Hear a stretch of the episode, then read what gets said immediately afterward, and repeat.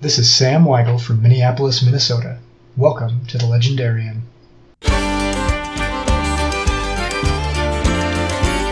But why? Why is she my Because she's a sexy Gandalf? Yes. Strong Oh, magical dude. sexy Gandalf. That's why. You just put a fetish in his head. There's- Somebody get that hat down off my bookshelf. I'm gonna take my shirt off and put it on.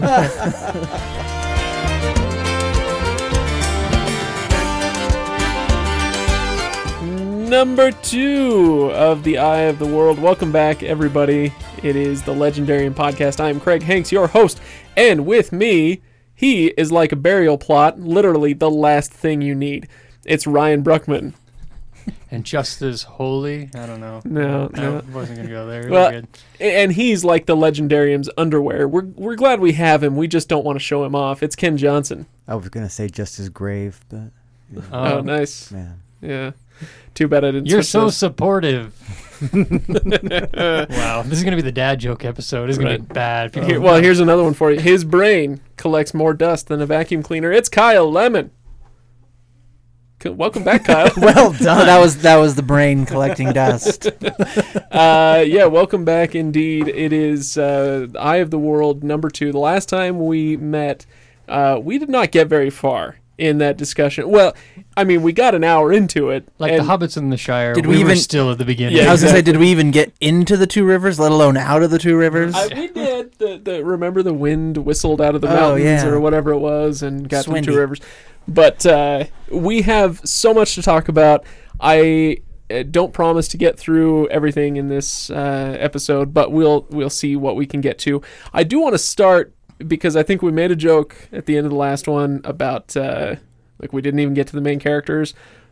Maybe that's a good place to start. Let's talk about the characters because Kyle, you and I were talking a while ago about how this story isn't so much. Uh, what did you say? It's it's not a it's not a plot story. It's a character yeah, story. It's definitely not plot driven. You don't have, you know, we talked about it a little bit earlier, but you don't have the.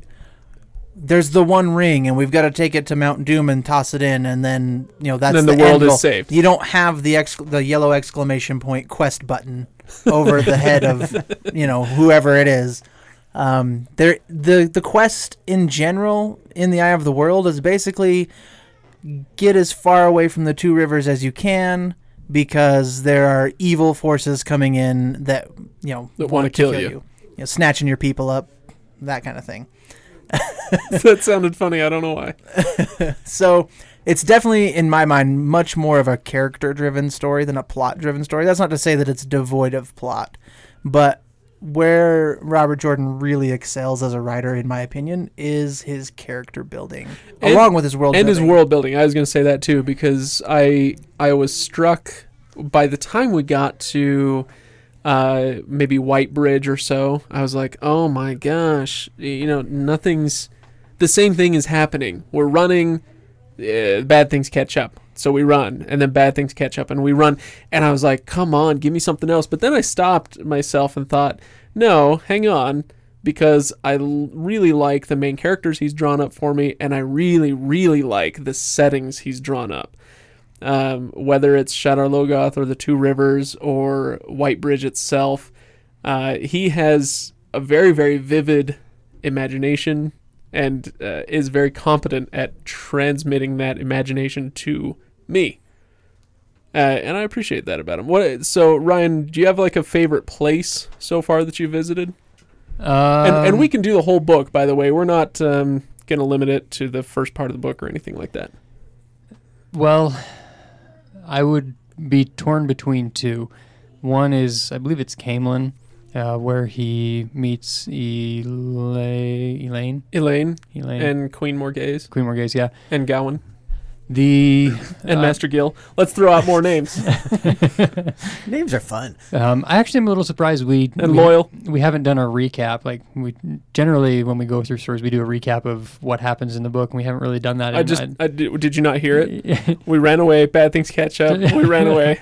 That's it. exactly. There it is. Um, but I, I really liked Caemlyn because it it gave them. It's the first exceptionally different place outside of the two rivers. They've had larger cities, and every time they get to a new place, it's like, whoa, this place has a giant wooden wall. Whoa, this place has a giant brick wall. Whoa, this place has a lot of brick walls.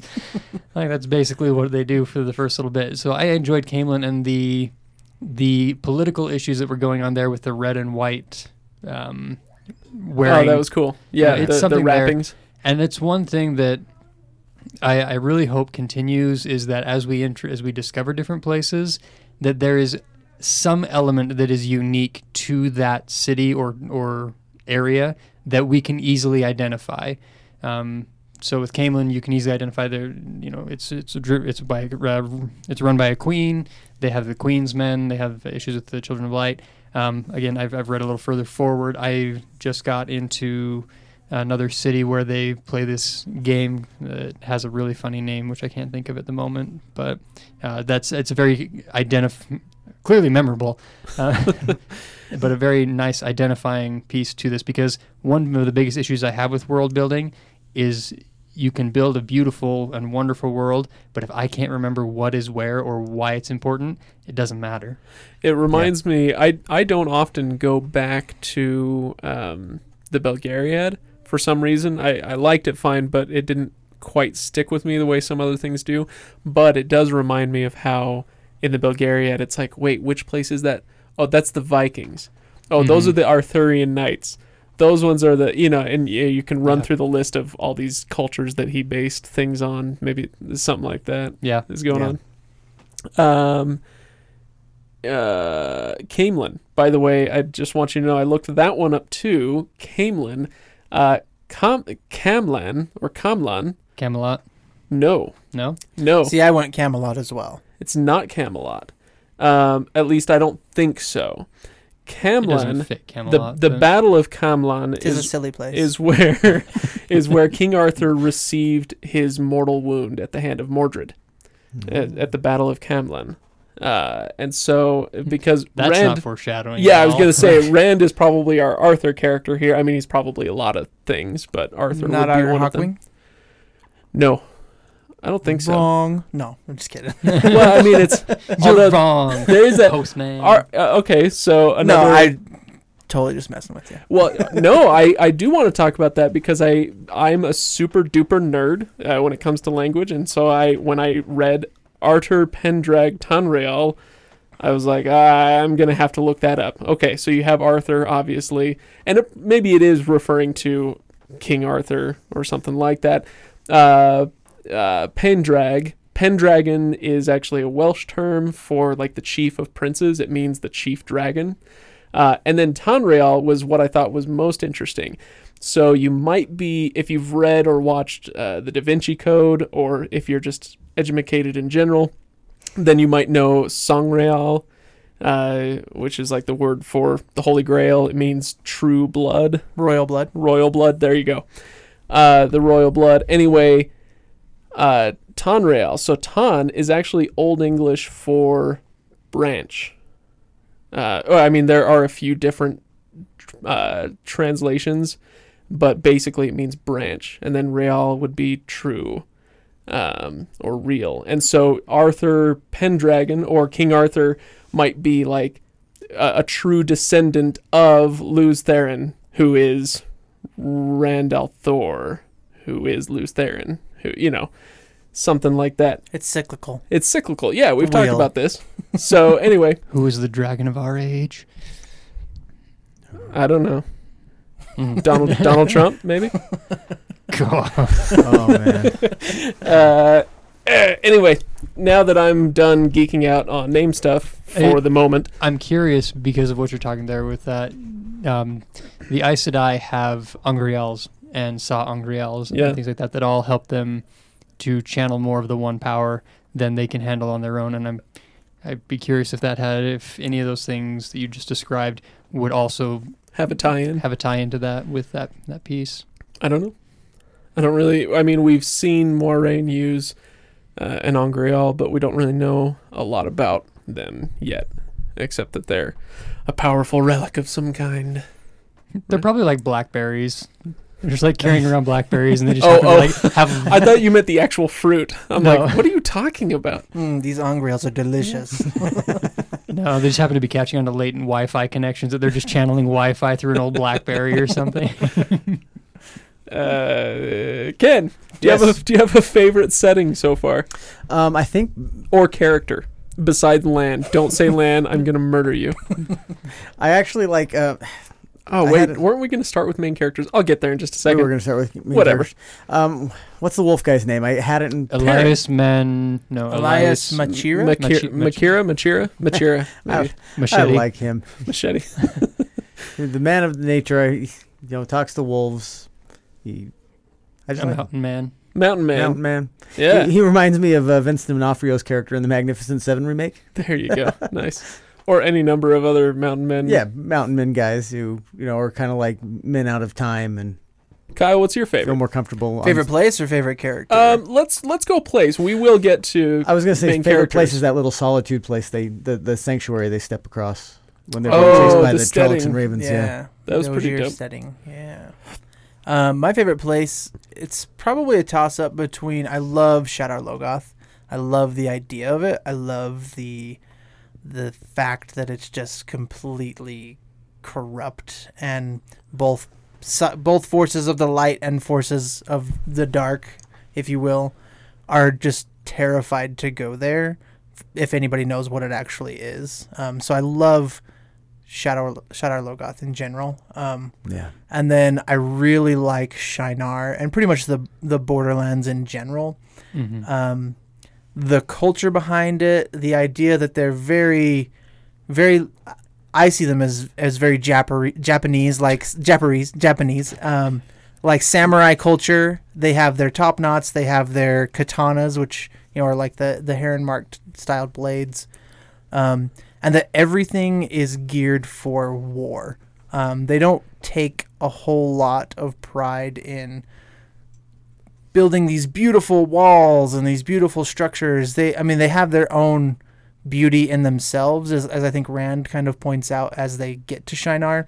But everything is functional. Everything is there to defend the rest of the world from the blight.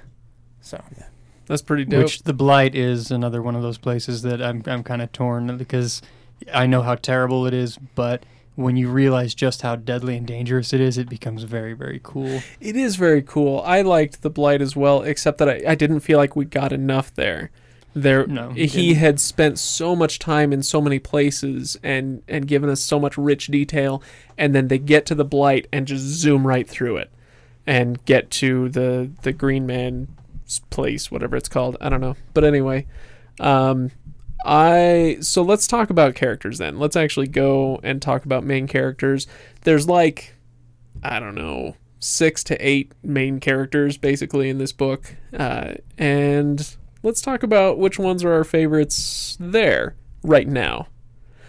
I think, I think. Oh, sorry, not to interrupt. I thought um, I was reading on. I, I think it was the Legendarium site, and somebody had made a comment about like m- making notes and predictions for the series, and like if something is the what you predict later on in the series. Um, and since we have kind of a, a diverse group of, we've already kind of read through the series.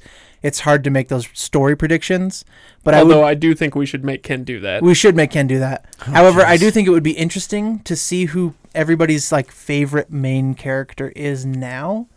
And does it change by the time we get to book six or to book 10 or to book 14 or 35? Um, you know, does it change over the course of the story? Because I, for one, definitely changed who I could not absolutely stand and who I was like waiting to read. And then it would get down further into the into the book and I'd be like, totally opposite. So- Yeah, yeah. Um, well, maybe. Yeah, okay, let's start there then. Uh, Kenn, your favorite so far? I honestly, I mean, in terms of character progression, I think I like Rand probably the best, which isn't usual for me to like the main character. I, I usually gravitate to one of the side characters, but I really like the way that Rand has progressed through this entire book. He starts out as kind of whiny. I don't want to leave the two rivers. Uh, you know, I want to be a, a, a I want to sheep go to farmer. Tosche Station want- to yeah. get some power converters. he doesn't he doesn't want to he doesn't want to go he wants to be a simple farm boy with his dad who he doesn't know is his adopted dad and you know and and think his simple life and as he goes along he accepts this uh, mantle of leadership uh, as they get separated, and he kind of keeps everything moving, and he gets serious about what he's doing. And, and toward the end, he just he really accepts what he's got to do. I, I I marked a quote that I just I loved where um, what does he say? Says, "I'm tired of running. I'm tired of you threatening my friends. I will run no more." I just I love the simple. You know, it, it talks about okay, this is what I'm gonna do, and and he accepts that. I love it. I think Rand is a great character. Duly noted. Ryan. So, anyone who knows me, there's about a 90% chance in any epic fantasy book that I'm going to like the main character. That's who I'm going to like the most. It's not Yeah. a hard piece there. Uh, Rand is my favorite in this, but I know from my previous reading that I grew to appreciate Mat more because I used to run around with pens up my sleeve that I could pull out and throw like daggers. and uh, it was all because I you were I liked cool. that was often the word used to describe me growing up. yes. That's all right. Considering the fact that the person you ran around with most often doing that was me, I really shouldn't make too much fun. How many Yes. pins did you take off the head? What? When he The, was the worst pins? the, the worst was there was a we had a neighbor kid who drove by like he was probably 17 or whatever in his beat up old high school car and he zipped past and he yelled at us and so I without even thinking reached up my sleeve grabbed one of the pens and chucked it at his car and I dinged it off of his gas tank like you actually heard it go clink he slams on the brakes gets out there what do you think you're doing you won't have to pay for my car or anything like that and I was like I'm Mat With all the same ferocity that you would say, I'm Batman. I'm like, I'm Mat. Who was that? Uh, this is when the Benions lived in our Oh, okay. neighborhood. All right, that This makes is sense. Ricky Benion's older brother. Uh, Kyle. I mean, I Um, know this I- is your It's- 18th. Yeah, it's time several through. times through. Um, and not to go with the group, but let me let me yeah. It, okay, you're about to say Rand. I'm about to say Rand, but that's after several readings. Um, I remember originally reading through the series, and I actually gravitated more towards Perrin because I feel like Perrin has a very similar demeanor to myself. I am nowhere near as strong or capable with a hammer as Perrin is. Um, but just the way that they desc- that Robert Jordan describes Perrin and that Perrin kind of describes himself in the idea that he likes to stay quiet. He likes to listen to things and take them in for a long time before he decides to actually say things or and a lot of people would you know look at him in Emond's Field like oh he's a little bit slower or he's just this big guy you know big dumb guy or whatever but not really because he really takes the information that's given to him and internalizes it before he makes those decisions. And so I remember gravitating more towards Perrin um, in my initial read than than Mat or any of the others. So All right. duly Perrin noted. also has the one of the things, and I don't know if he says it in Eye of the World or, or later on or not, but he, it's one of those things that when you're a bigger guy, you have to slow down because you can hurt people otherwise. He makes some comment about that, and I Mhm. really it made me really appreciate Perrin um, more for for that aspect of him. That it's not just slow process of thought, stupidity. It's this is for the safety and for the care of others that I need to slow my life down so that I'm, I'm aware and, and, and in control. and he's always seen out of the three, especially in this book, he's definitely the most mature from the get go. hmm and I mean, definitely Mat is the most immature. And then you have probably Rand in the middle somewhere because Rand tends to be able to be pulled by Mat in their shenanigans and things like that. As you as you see as we're in Emond's Field, it seems like Perrin is the most mature.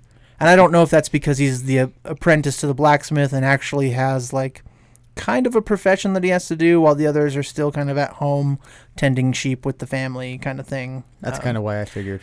Hey, there's a uh, one thing that I actually came to really enjoy is the uh, relationship between Perrin and Rand in regards to women. How they both are always like, "Oh, I wish I, wish I was, the other Perrin. guy." I wish I was the Rand. running joke, yeah. Yeah, I think that I laughed at that and enjoyed it. I, I enjoyed that too. And how true to life is it? oh, We Oh, we look at other people and see how easily Oh they. man, that dude's so cool. Like he does everything, and he's probably just thinking like, "What the freak did I just say to her?" Yeah. Like, Yeah. yeah, sure. Um, I would probably choose Moraine, Moiraine. as my I favorite. it. Yeah. Yep. I was like, he's gonna go with I called it Moiraine. as So well. let me let me ask why Because she's, she's my like- favorite character. because she's like Polgara.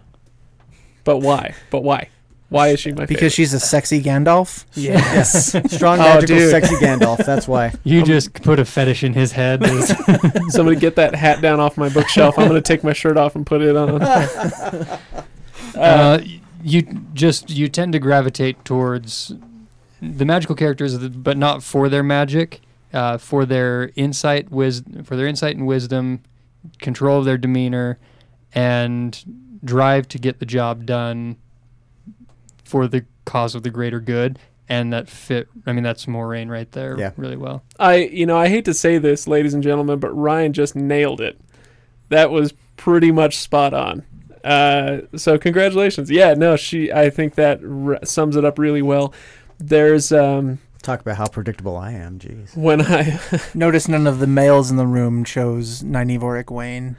well I do I don't remember a ton of detail, but I do remember liking Nynaeve a lot in later books, and so I assume I'll get there again. Uh, but for now, the person I enjoyed reading about the most is uh, is Moiraine. Uh, when I was training to be a missionary uh, for, for years ago, um, there was a phrase that we were taught. It was drilled into us over and over again, and I hated it at the time. And it was quiet dignity, and I it just drove me crazy. You know, have quiet dignity, and I, I was like, "Shut up! I'm gonna be who I am." But the more I thought about it, the more I thought, you know what? No, that's awesome. That is something to strive toward. Uh, you know, especially not that you have to have that 100% of the time, but it, it is a good character trait to have in your tool belt. And she really exhibits that quiet dignity in spades. Uh, so she's, yeah, she is some, somebody that I look up to uh, and that I enjoy reading about. It's very interesting. So, so since she is your favorite character, my question would be, how is that in book one, where we don't really get a- a point of view chapter until I think the very, very end of the book Do we get From- one from her? Yeah. from Moiraine. Yeah, we do. Yeah. At the very end, I think it's the last She's paragraph eavesdropping. even. She's eavesdropping Yeah. using her little blue. Oh, and that's so right. so having her be the that you know your favorite character because like with Rand we get you know 90% of the book is Rand's perspective and then we do have several Perrin chapters and that kind of covers our because we get that inner thought to, so I, I'm just curious as far as with Moiraine being your favorite do you feel like maybe that's coming from previous reads or just based on the eye of the world No, I think getting getting her demeanor from the essentially the boys or Nynaeve's point of view. Yeah, no, I, I think it is. Um, I, I think it's just from this reading of it. There's a phenomenon that's been going on for decades now um, that I am always very, very reluctant to jump in on, and that's the tearing down of old heroes.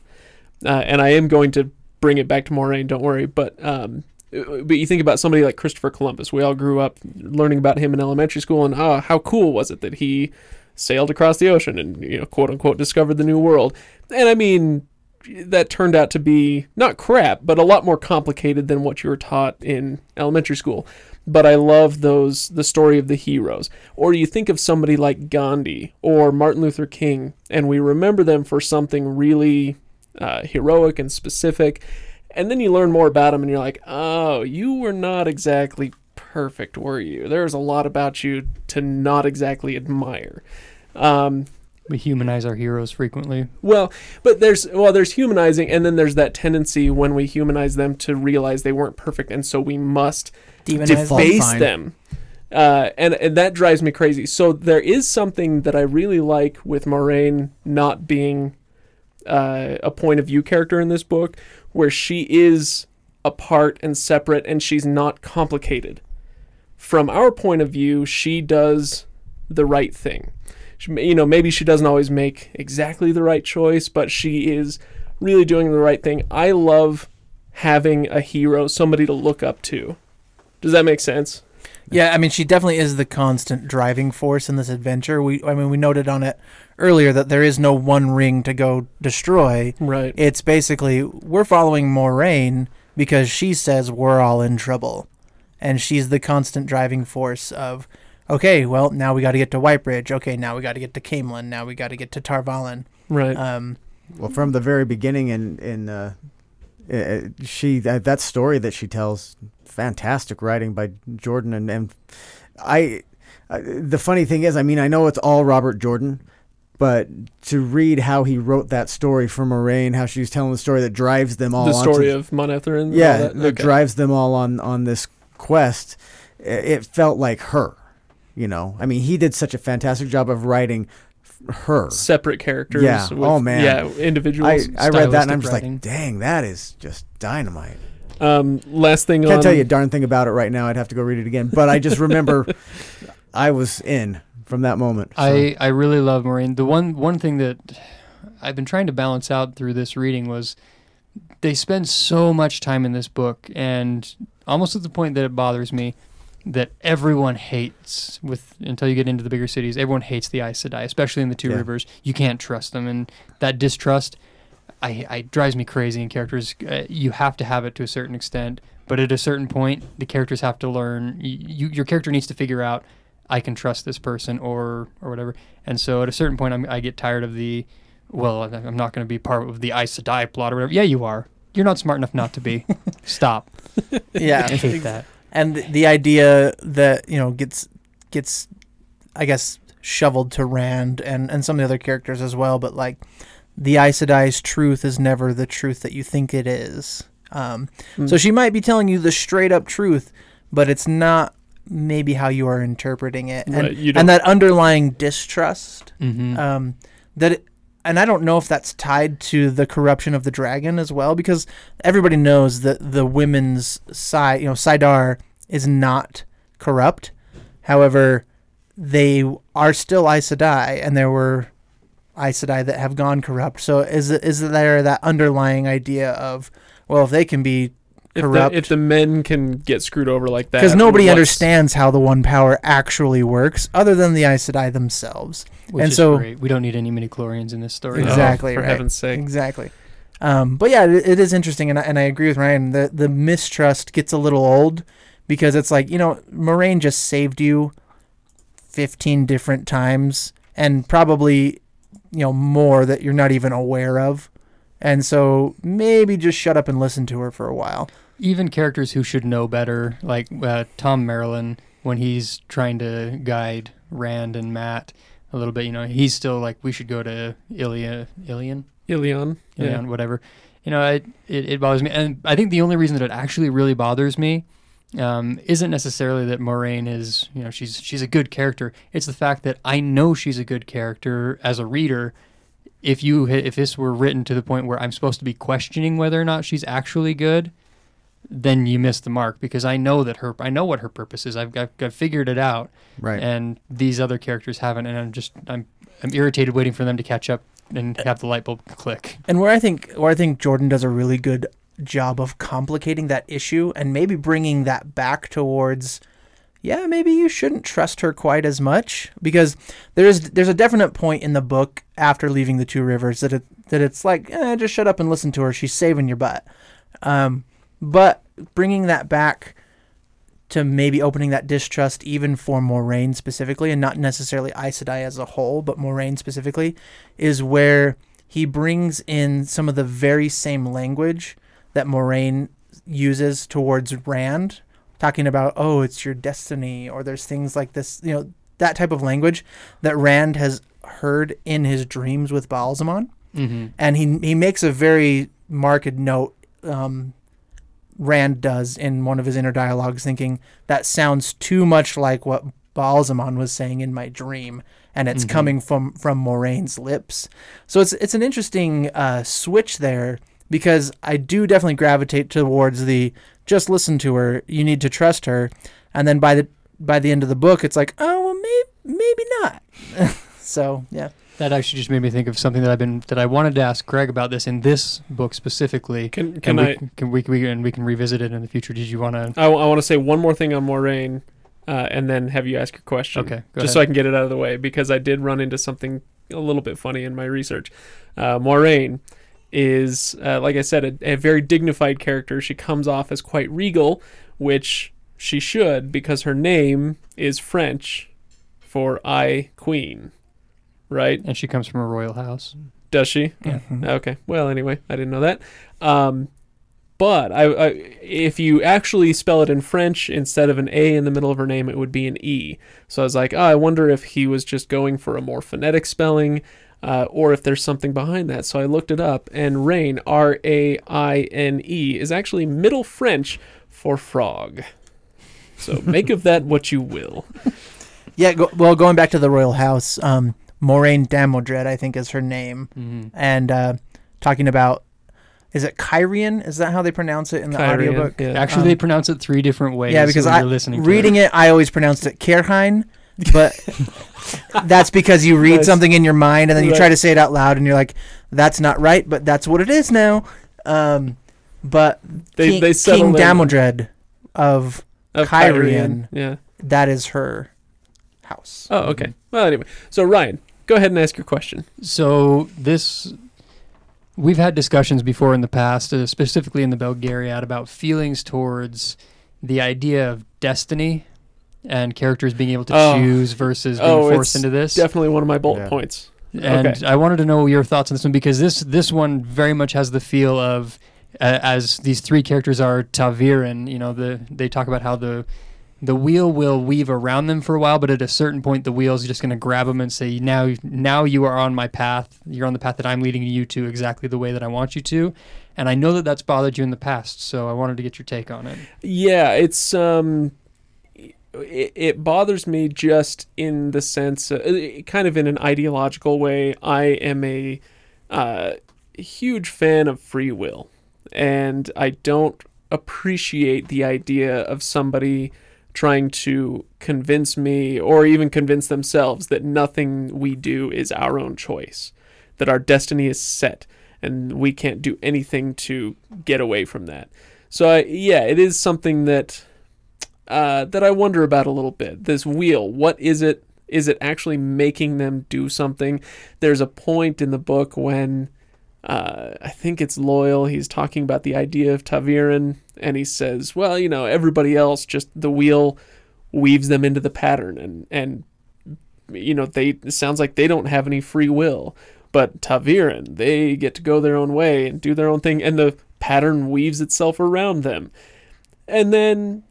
Uh, later on in the book, I think it's Moiraine says something about how uh, all of that is true, except that the wheel actually holds tighter to ta'veren, and they have less say in how their lives go.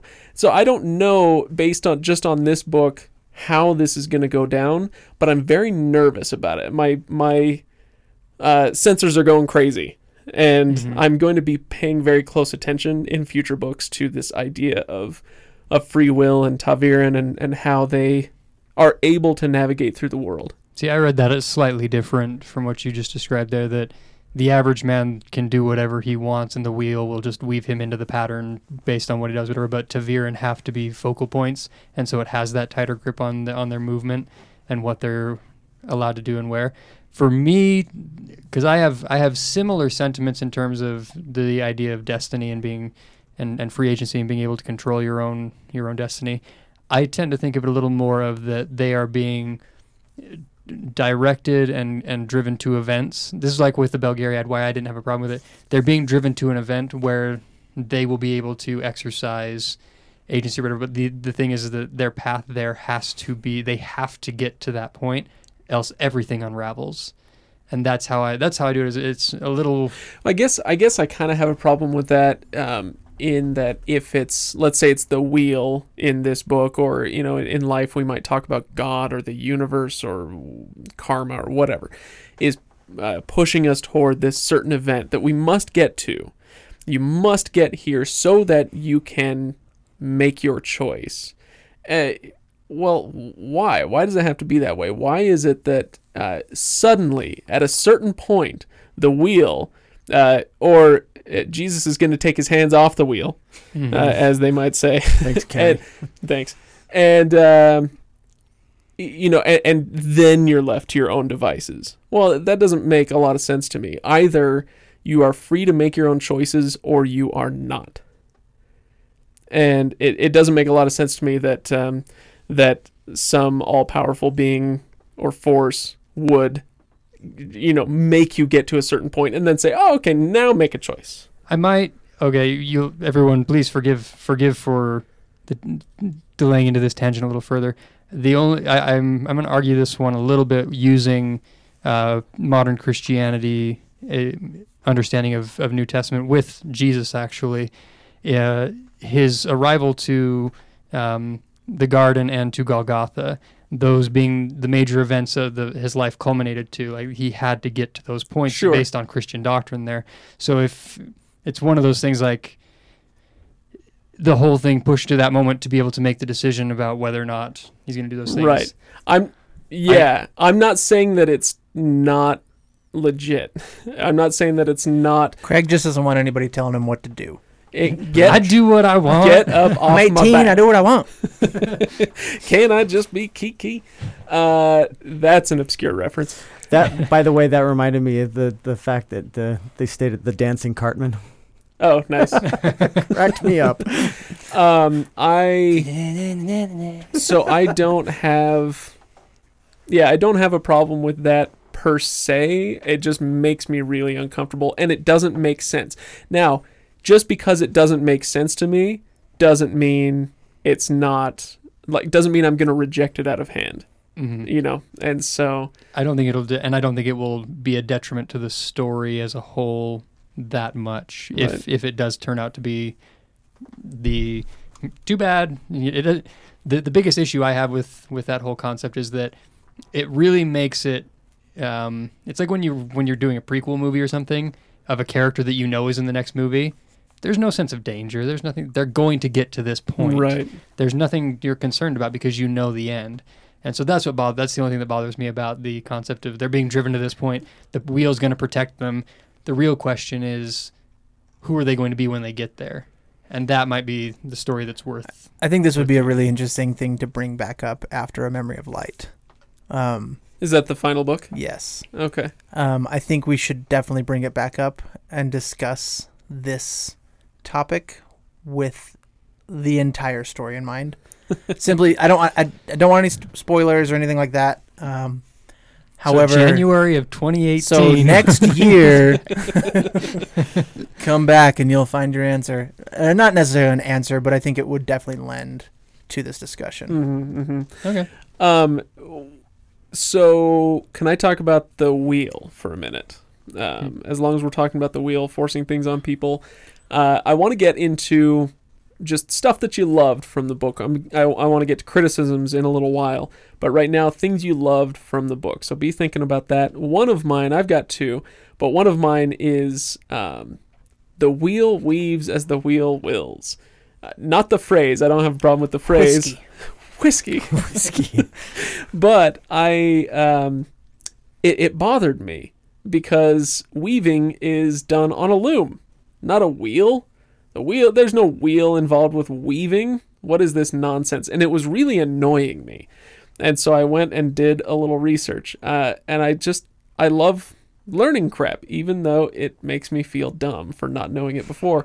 But there is a thing called wheel weaving where you use like I guess they used to do it on wagon wheels, um, but you stretch out all these spokes on a wagon wheel and then you weave between those spokes, uh, and so it creates this kind of circular pattern, which actually makes a lot more sense when they start talking about like the web that the wheel weaves and this uh, kind of uh, concentric circles and all that stuff. Um, but that being said, I was kind of happy when in chapter 42, Moiraine uh, asks what hand now sets the warp and what hand controls the shuttle. I was like, finally, somebody got somebody got it right. That's how looms work. Anyway, so uh, things that you enjoyed from having read this book could be plot points or could be stupid little things like that. Um, a character we haven't talked about yet that I really enjoyed the character and the type of character that uh, he is. His I'll call it his classification for the Dungeons and Dragons nerds out there. Uh, Thom Merrilin, the Gleeman, Yeah, he Uh, would be the The bard. The Bard. Oh, oh, I was thinking like um, uh, like he'd be a, a lawful or a neutral. So, what? How do you do that in Dungeons and Dragons? He'd He's probably like be a, a lawful neutral yeah. I don't know. bard. I'm not good enough with that. He might be true neutral. he might be. Yeah. anyway, But yeah, he doesn't. Yeah. um, I can you re- tell I've played a lot of Dungeons and Dragons? I love storytellers in stories um, because uh, sometimes authors use them as a chance to slip their own voice in there a little more. Um, I don't feel that's the case with Thom Merrilin. I don't feel that Robert Jordan's like, here's my chance to tell you what I really think. Um, but his character is the balance piece that was missing from the uh, Dungeons and Dragons excursion, the bard, following because we had the farm boys, we had the magician, we had the warrior. Um, we needed someone to balance out the other side of Moiraine and Lan, and you get that in Thom Merrilin and Nynaeve to a certain extent with her when she shows up and has her hesitations were with and anger at these boys being taken away. But Wait, I Nynaeve gets angry. That's weird. what? It's one of the four emotions she shows. um, I do like Nynaeve a lot, but in this first book, she shows like four emotions the If whole that. time. If Only, that. I was gonna say four. Wow. Anger, anger, anger. It- it's variations of anger. And, It's and annoyed. irritation Anger, and annoyance, irritation, surly, anger and moonstruck and love, bitterness. Yeah. interest. Um, but I, I really enjoyed him, and he gives the boys. One of the things that gets really difficult is when you send untrained characters out on their own, like when Rand and Mat get separated after Shadar Logoth. I'm, I'm always like, so how in the world are these guys supposed to survive on their own? And the fact that Thom Merrilin has given them a, a trade essentially Yeah. to, Yeah. to go. I appreciated I appreciated that little piece right there that made me go. I get how they can get to Caemlyn, how they can get there because there's It makes sense. there's a way for, there's an economics to it here. There's something that's happening that's getting them there. That was And a great little tool. in and the it's book. not just because the author needed them to get there. And with that, I, I love that they are still afraid to touch the harp because Mhm. Thom like berates them and like the harp is not meant for your you know Fat sheep herder fat sheep fingers. herder fingers or whatever. Yeah, and like even though he's dead, um, they still are just like nope, don't do it. Uh, for those of you listening, he he did the Air little bunny ears, the air quotes, somewhere. Uh, others, other favorite things. I like the flame in the void. Oh, okay, yeah, that's a good one. I loved that concept right from the very start. I'm like, ooh, that has so many great applications where you take all of the all of the external stuff and you burn it away so that all you have is the focus of doing whatever you you have to do. I I equated it I was reading this during the World Series. Um, Are we about to do the same thing? For the love of the game, yeah. Yeah. clear the mechanism. Clear the mechanism. yeah, Yes, absolutely. Kenn, That is exactly what it is. Nice. I, I it, this never happens, ladies and gentlemen. Kenn and Craig on the same page. right there synergy baseball bringing people together but it, that i the moment that uh, tam was telling rand about it i just thought that is that's sports that is absolutely sport and well and it's not just sports it's uh, theater you know everything you you clear away all the stuff that doesn't matter what Sorry. Sports, theater, It helps, everything. it, Theater. it helps in theater if you have a little flame going in you. Eh, I don't know what that i means. see what you did there um uh, yeah, uh, The 90 I'm- degree Nazi salute, my friend. I'm. oh my gosh. So anyway, Kenn, i'm making an intelligent point for a change really? I don't know, more or less. But anyway, you burn away the external stuff, and you only you focus on what matters, and and all of a sudden you're driven, you're focused, and it improves your performance. Your ability to do Yeah. to do different things. Oh, I love I love that concept. Good call. This this again. Uh, you're going to learn a lot about me as a about a 16 year old kid or so, because that's about when I read this the first time. This I, I took Oh, was this it that long ago? It was uh, we weren't. I don't think we were driving yet, Nice. It was- Okay. But um, But we were still cool. we were cool. I had pens up my sleeve that I chucked at cars. um, but I use this. uh, This was a concept that I would use um, when I whenever I needed to kind of calm down or not cry. Um, things like like right now. kind of sounds like that's right now. It's kinda- Don't It's coming back. cry. We can do that. Um, and it really, it's. It, I think it's a very uh, a good focusing mechanism, and it's something that you you know you want to take something out of a book into your life and actually apply it. Not a bad thing to take and Yeah. use. It, No, it works. that's perfect, It works as yeah. a f- as a focusing mechanism. So I like it. I do it all the time. You're up. Uh, one of my favorite things we've already kind of touched on it a little bit is just the allegory that exists throughout this first book, but throughout the entire series, and just what Robert Jordan has connected things to the real world, or what the bigger meanings of of this fantasy story has. We talk about time and and uh, how that like destiny and things like that. And I, I really love the way that he ties in a lot of different real world cultural beliefs and just just cult- culture in general and throws that into the mix. Um, one of the biggest things is the heron mark blade as and the katana. I mean, it is it's straight up a katana, and the way that he describes sword mastery and and what they have to do to become sword masters. And there hasn't been a lot of description of the way that they fight yet in this book. There's a little bit towards the end or when Lan is kind of teaching the boys how to use their individual weapons. But the way that Robert Jordan describes um, combat and and particularly Lan's use of his heron mark blade and how it's super graceful, more like a dance than it is just hacking and, and the way that you would think you would use a sword.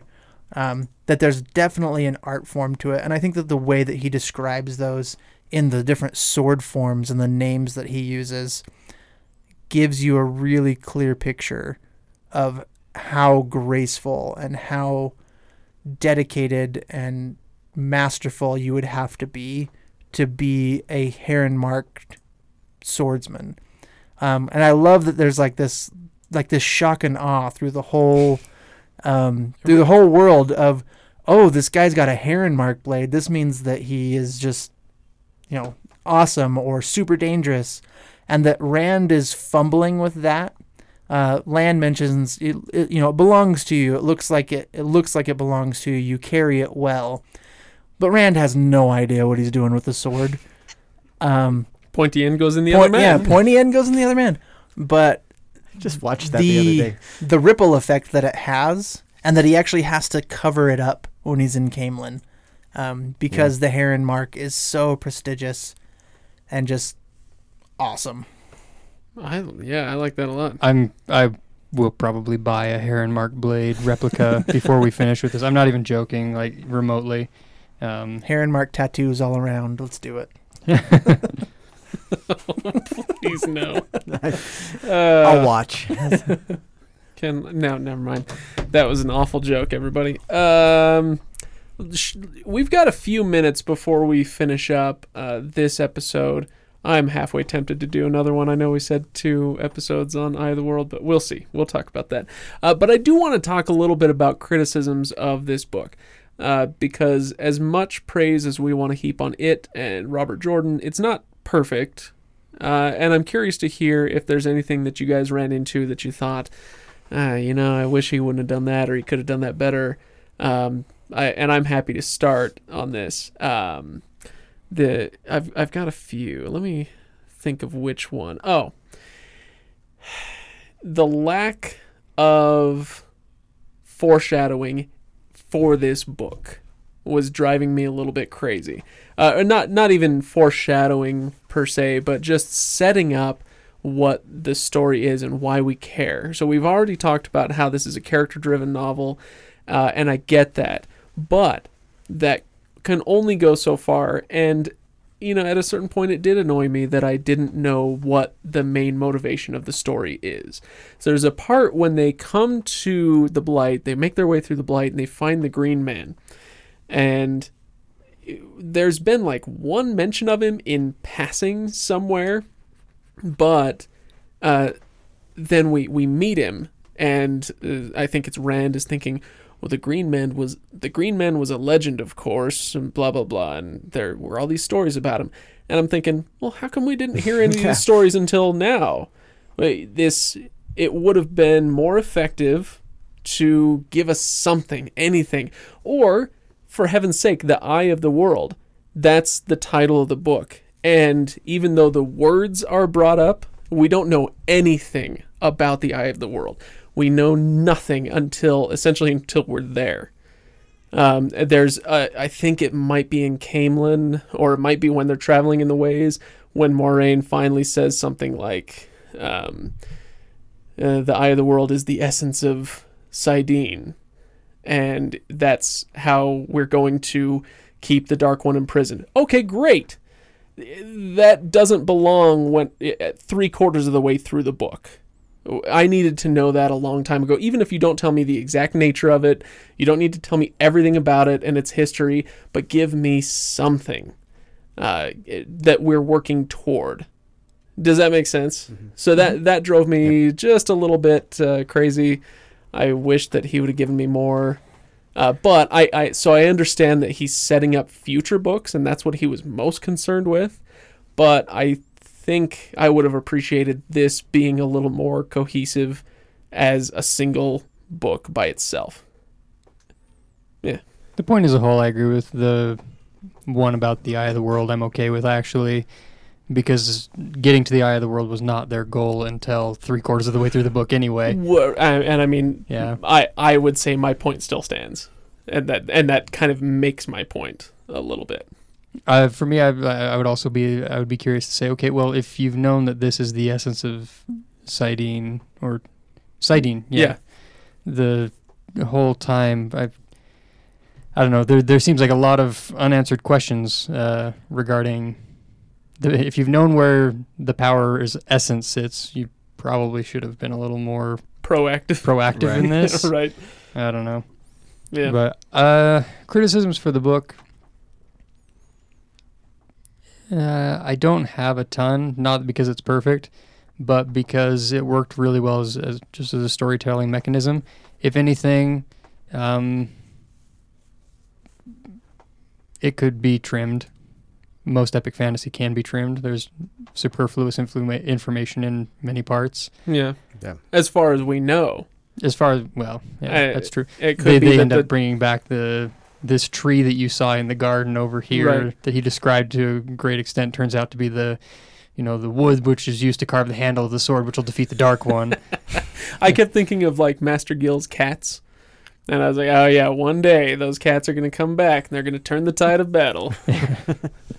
yeah i like I said, all, all epic fantasy has stuff like that it can be trimmed but it's part of the nature of epic fantasy to have the overload of information about Yeah. the world around you but i don't know i didn't have a lot of writing criticism for him Uh, anybody else?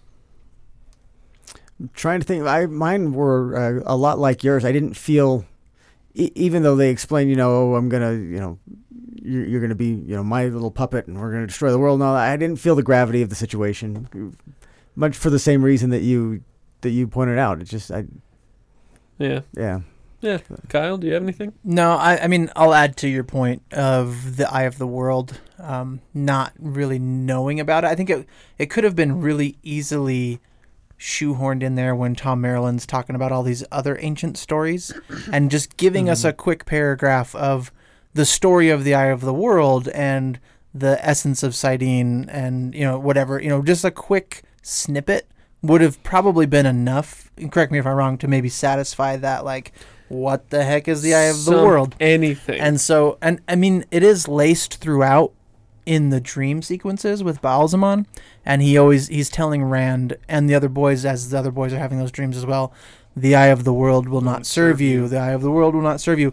But you still don't know what the eye of the world is, and so I do agree with you, Craig, on that. That it could have been probably pretty easily taken care of. Um, and even as much as of a paragraph from Thom, or even Moiraine, or or something, or along- Ba'alzamon for that matter. or Ba'alzamon Oh. for that for that matter. Let me ask you this based on the response they do you honestly think that Rand, Mat, Perrin, any of those people, if they knew what the Eye of the World was, would have gone to it? Mm, yeah, I mean that's a that's a that's a fair point because When they get there and find out what it is, they're like, mm, I'm out. I'm out. I'm Yeah. gone." yeah. that, and that's that's a- and that's a fair point as well. that's a Um, fairish point. But as far as you know, to Craig's Fair, fairish- fair point. Fair point. That's a fairish point. to Craig's point of making this a singular like novel uh, where there's a like a start and finish to the story I think in Rand's perspective, there is. He believes that in the end that he's actually killed Shai'tan. Um, but from a reader's standpoint, it you don't have that sense of finality um, at the end of the book. There's definitely a sense of, ooh, I got to get to the next one because I got to figure out what's going on. Um, but it doesn't hold its own as its own novel. Now, that being said, having read through the series several times, I think that The Eye of the World is one of the most masterfully written books that I've ever read, um, simply for the amount of foreshadowing for the rest of the series. Yeah. Some things come and you know, like you you kind of made that joke about Master Gill's cats or like the tree that's in the garden that he spends a lot of detail on. But there are so many just tiny um, details that we get in the Eye of the World that don't come into play until 10, 11, book 12, something like that. And then they have this huge payoff. And going back and rereading the series is really the only way that you're going to pick that up. So maybe my one criticism, and it's, I guess it's a criticism, is that it's not meant to be read once. Um, it's definitely meant to be read multiple times in order to get that layer. And that probably is more of a compliment than a criticism. But for the reader who's coming to it brand new and maybe doesn't want to devote one, you know, 14 books worth of series just to get through the first Right. story or much brain power. or much brain power, you really, I mean, this is definitely more of a thinking man's epic fantasy, which most, a mm. lot of epic fantasy probably is that way. right. But this is just a rung below, I think, Tolkien's work as far as the depth and thought that you have to put into it to really get, start appreciating it. yeah. You know, um, as you were talking, uh, the thought occurred to me. You know who this, uh, who Robert Jordan as an author reminds me of is Patrick Rothfuss. Um, yeah, have we all read? No, just me and Mhm. Ryan. I have. You yeah. have, Kyle. Mhm. Uh, if you read the first uh, Name of the Wind, uh, the first of his Kingkiller Chronicle books, um, it is it's really well written, has great characters, wonderful settings, um, great scenes. But darn if I can remember the you know the the point uh, you might say if you're reading uh, you know if you're watching Star Wars you know the point is to blow up the Death Star you destroy the One Ring I I don't remember the point of that book but I sure do remember enjoying the heck out of it It's yeah. you know what, do you know what I mean uh, but there's all this setup going on and Well, wonderful character work I think part of it's because it's that story's being. It's one of those where the the character is telling the story again. You're Right. rather than take going on the journey with them. You're having a story told. But yeah, and he's a infuriating man to follow on Twitter. oh I don't even want to talk eh. uh, I hate Patrick Rothfuss okay I got it out there Whew, love his books though so far if only we could get him to sit down and write another one. Uh, anyway, Patrick R. R. Rothfuss. Um, the the other thing that I would say this this is a mild criticism. It really isn't that big a deal, but it is something that I would um, throw out to people who are thinking about writing their own books. The uh, the trend, which I don't know if it was started with uh, Robert Jordan, but he certainly turned it up to eleven. Is the limited third person narrative um, where it is third person, but it's all you, talk about having Rand chapters or Perrin chapters. It's from their perspective, and generally speaking, if it doesn't happen to that person, if they don't see it, if they don't hear it, if they don't think it, you don't read it. Uh, so that's your limited third person. Um, if you're going to do that, and I would suggest that you do, um, unless you're like a serious master of the first person, like Patrick Rothfuss or something. Uh, but if you are going to do it, stick to it. There are some points where Robert Jordan really uh, kind of muffed that a little bit, and there are some shifts in perspective without any sort of hard paragraph break or without going to the next chapter and it makes it a little bit tough to follow you know wait a minute because so much of it is very well done limited third person narrative when he does make those um, imperfect transitions it makes it really jarring. I remember uh, really at the very beginning of the book when um, Rand is watching over Tam, who has the fever, and then suddenly you switch to, uh, gosh, it's one of those one syllable ad names again. Uh, the innkeeper, Bran. Bran. You switch to Bran's perspective for one paragraph, and then you go back to Rand, and it's really jarring. Anyway, so watch out for that if you are writing your own book uh, and you're adopting this style again, which I think you should. Just watch out for that. It's a little confusing. Um, anything else we want to bring up? We we are like at the hour mark again. Um, it's dangerous ground, but we should. We have talked about just about every other character. I think it is worthwhile to talk about Nynaeve and Egwene, just even briefly. Mm, yeah, Um, it's it's the perspective that no one here at this table has, the female perspective.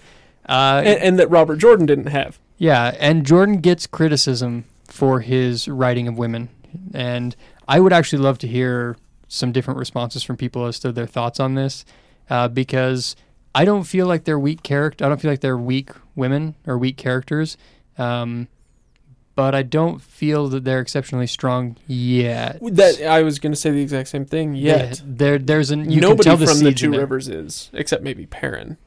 Yeah, and even his power, even his strength is a different. It's a it's a focus and an, uh, in intensity. an intensity. That's what Yeah. it is. I would say Nynaeve is a strong character, just not explored yet. Not, But it's it's the balance well between saying uh, a woman who yells and is frustrated and gets her way isn't necessarily a powerful character. right. and she is that sometimes but isn't all of the time i think there's a lot more to her and i appreciate that there is that there and but but i, I understand the the criticism slightly there that you have either the maiden in the tower on the way you know with them or the whining angry bitter woman and i Right. they have their moments where they fit that really well, and it I'm, and I kind of got concerned about it. But for the most part, they he's done a really good job of laying the seed of these are going to be very powerful women playing in a very powerful game going forward.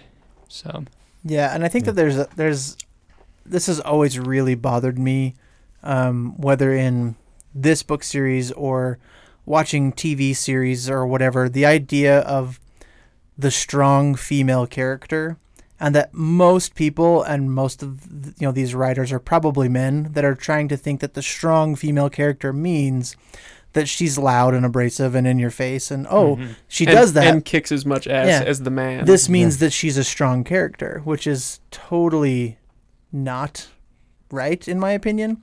Um, Mhm. And in fact, it's very off-putting because it's like you're throwing this supposed strong female character, but you're really just kind of making her, you know, making her easy to dislike. Um, and I think that the best example of a strong female character in this book is Moiraine. Um, I know we we talked a whole lot about Moiraine, but I think she is the goal for Egwene. Like Egwene looks at Moiraine and she wants to be Aes Sedai. She wants to compose like and that's all she knows of Aes Sedai. So when she says, "I she want knows. to be an Aes Sedai," I want to be more. and it's an interesting shift for Egwene because until Moiraine showed up, it was all about being Nynaeve. She wanted to be wisdom. She was training to be wisdom. That's what she wants to do. Egwene is super ambitious. Um, but then it was like, oh, now here's Moiraine. She's a wisdom, but better. Um, and like, this is what I want to do now. And and I think that that's super admirable. I don't love Egwene. She's one of my least favorite characters throughout the series. She does really awesome things at certain points. Um, but I really dislike that she is the whiny teenage girl in this series. And she's very uppity. Um, and I think that that's a detriment to her character. And maybe it's just because I don't relate to her. But in this this book, particularly, she's painted as the whiny teenager kind of. Yeah. Mhm. And then more and then Nynaeve is more of just the Angry angry young adult. young adult or whatever you, you know whatever you want to call it but Angry she's, millennial. she's the she's the woman that everybody's afraid of um which people think oh it's a strong character and not to say that Nynaeve's not strong or not going to be strong I don't think that those are the attributes that we should focus on when we look at a strong female character Force, yeah, force of will is not necessarily the measurement of power in a human being. I ask the same thing of for female characters as I do for male. If they're a powerful character, I want them to be, I want them to have a good, firm knowledge of themselves and an acceptance of their own identity, and an ownership of that. In, in their decision making and in going forward, that's what to me a powerful character has is is that rock of principle and and things and so that that can be a character that is not a fighter is not anything you know and not not a lover either um, they're just a character who knows who they who they are and they stand for it to the point of sacrifice to the point of i'm staying behind for this whatever it is that is a powerful person to me is is that knowledge of of i know who i am and that's what i'm gonna and i'm gonna be that You know what I noticed um, with these, the way Jordan wrote, wrote these, especially these two female characters, it made me think uh, maybe he doesn't have a great handle on how to write from a woman's perspective. Is he's going to use shortcuts? Uh, I don't remember a whole lot of detail from future books, as I've already established.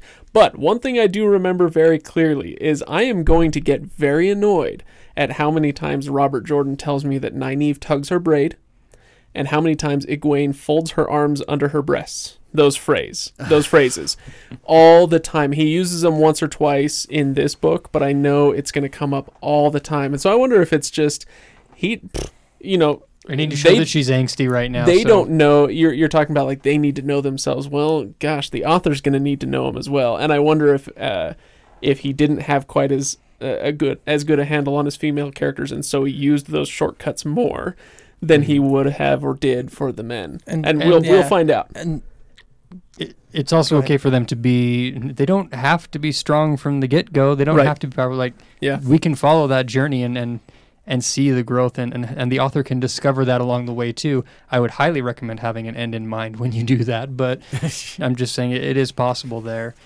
Um, and i don't know. We'll see. That that I, I feel like we're set up well to get that a little more so and get that change but again it's it's one of the frustrations of trying especially now in this day and age to write from another right from the other gender's perspective is Yeah. dangerous ground sometimes yeah it's it's difficult but if you can pull it off and it's going worth it. and going back to uh, shortcuts, um, and talking about Nynaeve specifically, and I and Robert Jordan's writing style, I think that he, I mean, I don't want to accuse, but somewhat pandering to, you know, the female audience.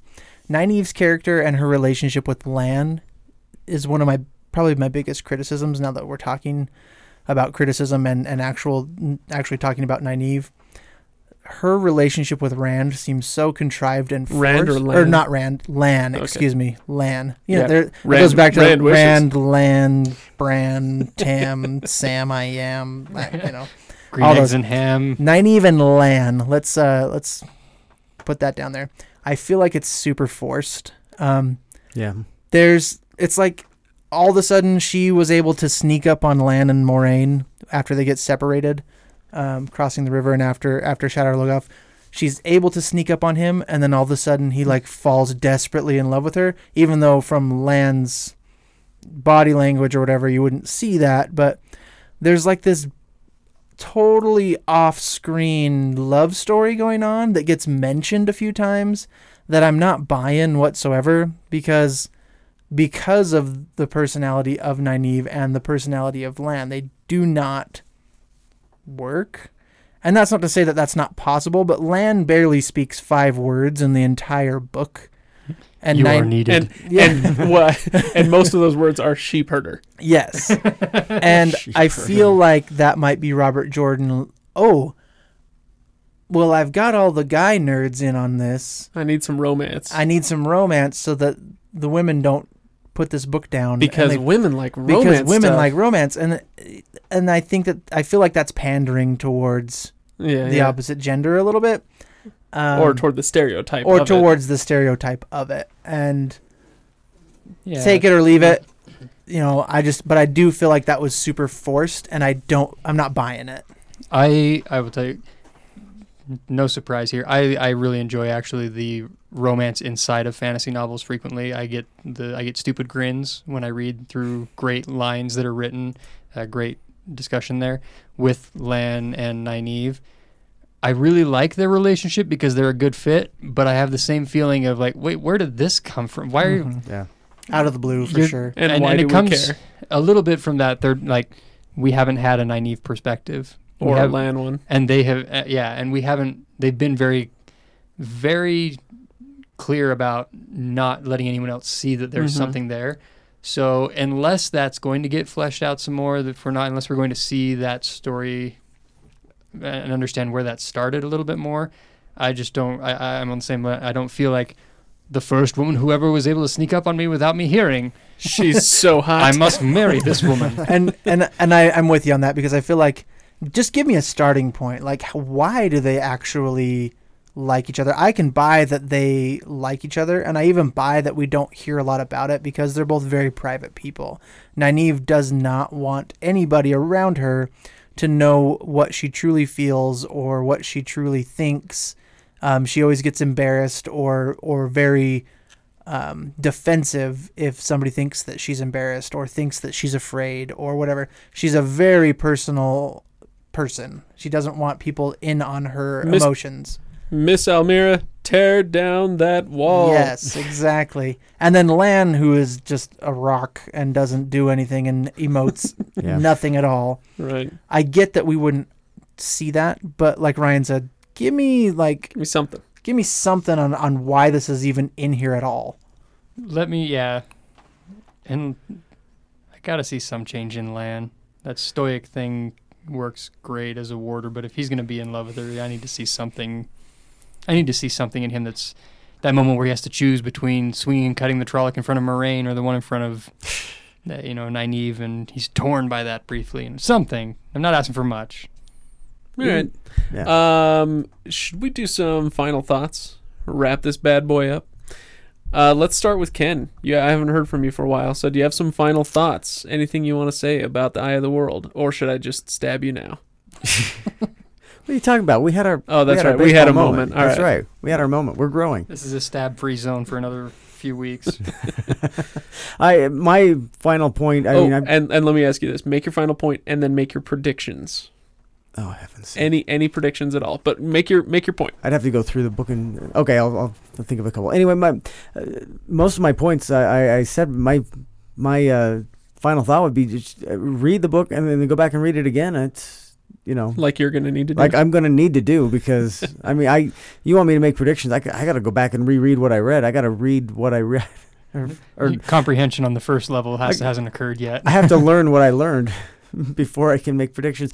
I, I will say um Get, I, I would say you're going to need Kenn. Uh, just knowing you the way that I know you, once you start saying "blood and ashes" under your breath, then you will be immersed in this world. right. We've we've read a bunch of Or Brandon shoving pen, pens stuff. up your sleeve and There throwing them at cars. but I, I remember as we were reading the Stormlight Archive, you st- you started storm at everything. yeah you were and- s- yeah. storming and storm it and storming everything. Yep, and Uh, Rust and Ruin when we were reading Wax and Wayne, and yeah. So when you get to that point, then you'll then you'll know I'm in. exactly. I'm yeah, I'm getting there. I, at least I'm in enough that I'm I'm ready to finish the series though. So Um, I'll make three quick final thoughts. These are just like quick fire little things. Uh, Monethrin. I heard it said a lot on the audiobook and then I actually got the book in front of me and I was reading it and when I looked at it, it looks like a weird singular version of Brethren. Manetherin. Manethrin. Yeah. Okay. Uh, Manetherin. Padan Fain. Um, Ooh, It may be that the Dark One, in doing what he did to Fain, impressed some part of himself on the man. So Padan Fain is the One Ring or a Horcrux or something like that. Uh, and then Oh, there was a great line. Moonlight filtering through bare branches gave only enough illumination to fool his eyes. This is when uh, Rand is hauling Tam through the woods in the middle of the night, and uh, there's I love that line. Um, partly just because have you guys ever walked through like the woods at night, not in the city, not anywhere close to a city? It is just blacker than black. It's amazing how dark it is. Anyway, and I, I just loved uh, having a great line that takes me back to that uh, feeling of walking through the woods. I'll, you know, I do have a prediction though, something that I don't remember from the books, but I wonder about. Uh, Bayar, Bornhald's uh, right hand man guy, Children of the Light, Child Byar. Child Yeah. Bayar. Okay. He's the one that like really hates Perrin. It Yeah. seems like he's got it out for Perrin. Oh yeah, yeah, yeah. Gives Uh, him the rock to cut a, cut himself loose or whatever. So Yeah. he can have an excuse to kill him when he runs. Yeah. Yeah. I, I as I was reading Bayar, I was forcibly reminded of Dilaf from Elantris. Mm-hmm. Um, and I, I know Bayara was written first. I'm just I read Dilaf first. I, I read Elantris first, so he reminded me of Dilaf. And when I realized that, Bornhald actually reminds me a lot of Hrathen from Elantris. And so my prediction, or at least the thing that I'll be looking for, is to see if Bornhald goes through kind of a, a similar spiritual journey to what Hrathen did in uh, Elantris. If uh, if he'll have some kind of crisis of faith or a spiritual awakening of some kind. Anyway, I'm going to be watching for that. So, other final thoughts. Ryan, go ahead. Um, final thoughts. With this story, anytime you talk about, you set a prophecy, happens frequently in epic fantasy. You set a prophecy, you now have a checklist. And the one thing I've appreciated about this checklist is we have no idea what's on the checklist. it, Okay. it, it keeps it open for you. There's a handful of things every time that you know, as we get going on, I'm sure we'll have things that are, oh yes, in in this version of the dragon story, it talks about this, and so now we've got this quest to go on, and so I appreciate that we're. I know we're going to have a nice variety of things for him to do. It's not going to be a, Mhm. it's not going to be a stop A B C and then go face the dark one deal. Um, so I, I'm I look forward to those other quests, which leads me to my my prediction. Um, I like I said, I, I remember a good portion of the next few books, or at least key plot points that makes it difficult to predict things regarding the dragon. Um, but in the end, I, I feel like there's going to be some part of the prophecy that's been either misinterpreted or they're not able to complete, or something's there that's going to make them question whether or not they can fulfill their end of the Okay. the deal. Things have to go wrong before they can go right. Yeah. Yeah. When you talk about uh, different versions of the story of the dragon, it made me wonder if, like, in book 11, uh, the dragon and Pete are going to blaze one up, like in the sun. Uh, Kyle, final thoughts. Uh, final thought. We actually talked about it several, well, maybe two weeks ago or so. You and I about the Eye of the World is essentially the prologue for the Wheel of Time. It's one giant prologue. Um, because like you said, you Which is funny because then he went and wrote a prequel to yes. Gathering Dawn or something like that. yeah. Um, but yeah, it's it. I love how it sets everything up, and there's so many payoffs throughout the series that originate in this book um, that makes me feel like, like I said, I feel like it's one of the best written books that I've read for the sheer forethought of what he had to do to make this whole story like cohesive. hmm Um, and kudos to Brandon Sanderson in the end for coming in and, and finishing it off. But uh, Spoiler alert. oh, yeah. What? the the main guy dies, and by the main guy we mean the actual author. How did um, that happen? But yeah, like I said, I, I feel like it sets things up so perfectly. Um, I won't make any predictions because I've read it through several times. That's times. probably a good so call. That's, you know, um, one thing that I really love about this whole story is second and third tier characters, which is it's it's kind of a a very sensitive subject because some people think that there's too many characters and it gets off onto these too many tangents. But I love Tam Thor. I love, like uh, Kenn was saying, I love Lan and I love um, Elyas. And they don't play as huge of a role as the three boys or Nynaeve or Egwene and, and like our core main characters, but it just en- enrichens. Is that a word? En- enrichens. Yeah, Enrichens. let's let's pretend. Let's pretend that's a word. Enriches would probably. Enriches the entire world and having like the idea of the, that Elyas is bringing back this wolf brother thing, and so just kind of final thoughts of different things that round out this world that really have nothing to do with the power or the dark one or whatever. It's or just- the the immediate story. or at the hand. immediate story Yeah. at hand. Um, but yeah, All right. Well, we are going to read 13 more freaking books uh, and podcast on those. Now, if so, we decided to do this one, and and uh, we set a date for when we were going to record the first Eye of the World podcast, and so we had about a month to read the first book, and I know you and I, Ryan, just tore through that thing like a hot knife through butter. Yep. And so I'm wondering because we have allotted 14 months to read 14 books. I'm wondering if we can trim that down at all uh, and uh, make our way through these any faster. We'll see. Uh, but we will appreciate uh, everybody who listens in if you will help us out as we go through these 14 books uh, help out the podcast. Uh, i mentioned on the last episode patreon.com slash legendarium. We really need your help there. Uh, but besides that uh, hop on to facebook and twitter. Interact with us. Let us know what your thoughts are.